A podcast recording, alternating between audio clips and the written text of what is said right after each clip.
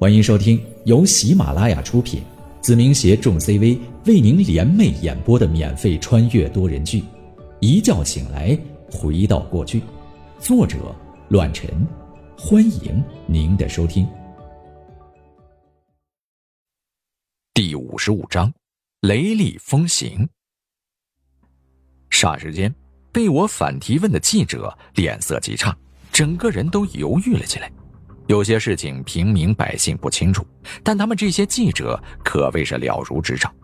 只不过因为种种原因，他们没有报道罢了。但听我这么一说，这几个记者都十分紧张。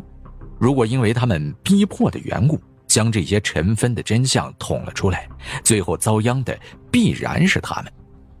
小朋友，饭可以乱吃，话不可以乱讲。那名记者冷眼看着我，提醒道。不知道你是从哪里道听途说这些事情的？念你年龄小，我们不在意这件事情。但如果你再肆意妄为，污蔑其他公司，我可不敢保证那两家公司会不会用正当的途径来维护自己的权益。另外一名记者也附和了起来，连忙说道：“凡事讲个证据。我们今天所在的比邻房地产公司工程项目中，真真切切的看到了工人因为安全措施造成死亡，但那些虚无缥缈的事情，并不能替贵公司洗脱嫌疑。”哦，证据。我玩味儿的看着几个记者，打趣的回应着：“如果在座的媒体想要证据的话，我可以无偿提供给你们。毕竟这也算是大新闻，说不定还会揪出一些隐藏的官僚。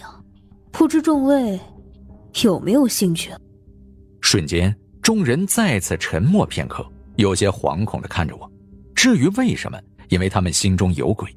这些事情的确发生过，可他们不能说，也不敢说，不像今天，是有人指使而来，可以让他们肆无忌惮的一再逼迫。看来众位是对这两条新闻源不感兴趣。我眼中划过了一丝冷冽，意味深长的说道：“我觉得大家最好一视同仁，否则的话，拉几个垫背的，可就糟了。”话音刚落。那名名为董雷的女记者微微一笑，回应道：“作为媒体人，不会全方面的了解所有的时事新闻。今天我们只想采访一下比邻房地产公司的安全问题，并没有别的意思。”薛先生，听说这次争夺拆迁项目的一共有七家房地产公司，但林山区政府没有通过公平竞标，而是直接将置顶单位落在了您的身上，是不是有点说不过去呢？董雷话锋一转，继续开口说道：“坊间传闻，您和刘区长达成了某种协议，所以才会花落贵公司。这个信息是否属实呢？”四叔咬着牙，但还是回应起来：“所谓的坊间传闻，完全是以讹传讹罢了。民寿堂药店是北林市重点扶持的新型企业单位，所以比邻房地产公司有着莫大的潜质。”如果说比邻房地产公司和刘区长有着某些协议，那这个协议就是让百姓安居，这是我们唯一共同的出发点，杜绝回扣，杜绝低质量。四叔的回答向来保守，从记者提问的过程中，并没有出现任何差池。这样一来，仅仅通过采访的视频根本起不了任何作用。可就在这时。灵山区的副区长万红九和一行警察，还有那些监管部门的人员，一同朝着记者的方向走来。看到事情应该有了结果，几名记者连忙冲上前去，开始盘问起来。我打量着为首的秃顶肥胖中年男子，这个人我已经见过一次面，就是在上次刘婷被绑架的时候，就是他陪同着刘爱民一同来到酒店。据刘爱明讲述，上头很想将范红酒扶持到正区长的位置，包括上次刘婷的事情，也跟他脱不了干系。结合前世的记忆来看，这家伙恐怕就是刘爱明下台之后顶替上去的那个人，而他也跟着上层以及那些同行的开发商有着同一条利益链。万区长，我是北林电视台的记者董磊。希望能够采访您一下关于今天工人死亡的事故，不知道您是否有时间？万局长神情严肃，装作一副有些为难的模样。紧接着，他还是点了点头，开口说道：“还原事情经过，给老百姓一个真相，是新闻人的责任，也是我们的责任。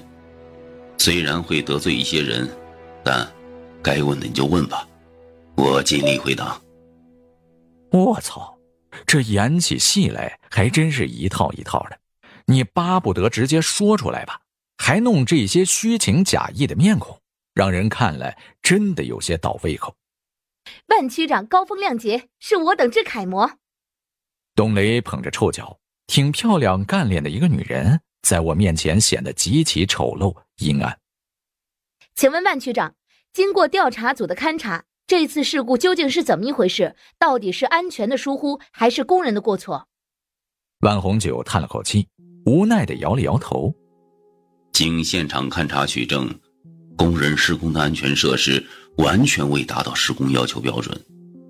今早，工人张三和往常一样施工，并且系好了安全绳，但由于安全绳质量问题，导致了坠楼惨剧发生。同时，许多工人反映，从施工至今发生过多次安全隐患，直至今日。酿成这场惨剧，万红九一脸悲切、谴责的说道：“对于这样置生命不顾的公司，我万某严厉的谴责，并会严肃的查处任何有关的工作人员。同时，对于失去亲人、失去顶梁柱的家属，我万红九报以哀悼，会还给你们一个公道。”一阵掌声。对万红酒的义正言辞，周围的人都激动的附和起来，简直是教科书一般的回答。万区长为民着想，是百姓之福。同样，我们也希望将相关责任人绳之于法，还百姓一个真相。同时，今天的事情也是给未来建筑行业的一个警钟。对着镜头说了几句之后，董雷急促的把麦克风转到了万红九的面前，提问道：“万区长。”接下来，您会代表区政府怎样处理这件事情？万红九难以掩饰的兴奋表露出了一些，对着镜头说道：“接下来，我会配合警局逮捕相关的责任人。随后，我会调查一下将工程交给这样不负责任公司的官员。尽管我人微言轻，我也要把整件事情弄得水落石出。”紧接着，万红九直接说道。各位媒体朋友、记者朋友，我的回答就到这里。王所长，秉公执法。随后，在众目睽睽之下，一名身着警服的警官拿出了一张条令，直接走到了四叔面前，将腰间的手铐拿了出来，戴在了四叔的手上。薛正礼，请配合我们的调查。四叔看了我一眼，始终没有说话。我心里清楚，他这是在征询我的意见。如果我摇头，他会奋力反抗。我微微一笑，没有摇头，反而是更加期待着这场闹剧究竟会走到哪一步。看了看时间，现在是上午十一点。我对四叔点了点头，在他耳旁小声的嘀咕了起来：“去吧，什么都不用说，就当进去喝杯茶水，晚上一起吃饭。”四叔同样回应我一个笑容，虽然顾虑担忧，但他对于我最多的还是信任，知道我肯定会想出救他出来和挽回全局的对策。随后，另外一名调查组的人员将几张记录在案的纸张递给了万红九，开口说道：“万局长，这是责任认定书，您带回去。局里还有工作，我们就先回去了。”好的，辛苦各位了。范区长将那所谓的责任认定书小心翼翼地装在了公文包里，然后对着我姑父说道：“工地查封，不要安排任何人逗留。事情结束后，会决定比邻房地产公司的处分。”说完之后，万红九就带着一群人上了车，打开车门坐了上去的一瞬间，万红酒极其顾虑地看了我一眼，毕竟经历了那天的事情。他绝不会把我当成一个小孩子，但也没考虑的那么多，不相信以我自己真的可以翻云覆雨。一行车辆扬长而去，离开了施工地点。就在这时，大门口传来了一阵哭声，紧接着，一行身着白绫的丧葬队伍在门口烧起了纸钱。一行记者见状，立马将刚刚收起来的设备重新搬了出来，开始了第二次采访。种种迹象表明，目前的状况对于比邻房地产公司极其不利。仅凭借着他们捏造出来的一切，就可以让我煞费苦心弄出的一切付诸东流，变为泡沫。接下来，他们会以安全的名义让比邻房地产公司关门大吉，会给四叔一个赔偿罚款的惩处，甚至严重的话还有牢狱之灾。继而，刘区长那里肯定会因为此事走下官场，被迫离开北陵市，然后这些所有的项目。会转交给万红酒以及他背后的那些人，这便是他们想要的。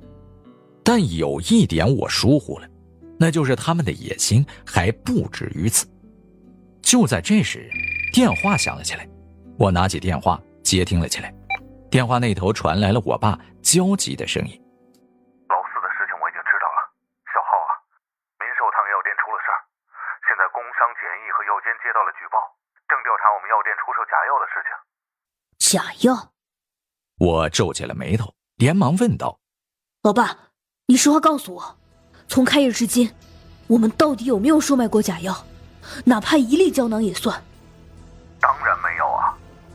老爸连忙说道：“咱们按照你的计划，一直是大兴口碑。卖假药这种背道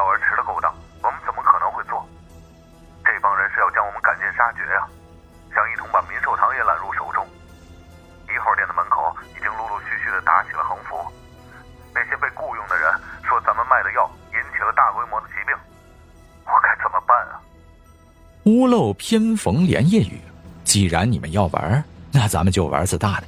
今天大不了就大开杀戒，有一个算一个，我奉陪到底。之前的比邻房地产公司所出的事情还在我的接受范围内。毕竟利益相争，胜者为王。有些人想拿回属于自己的蛋糕，也算是有情可原。可现在，竟然染指明寿堂药店，那么就罪无可赦了。这药店是我重生以来的第一个产业，更是为了弥补前世对我爸妈的亏欠。如今想要觊觎这里，那么就从我的身体上踩踏过去吧。本集播讲完毕，感谢您的收听，下集更精彩。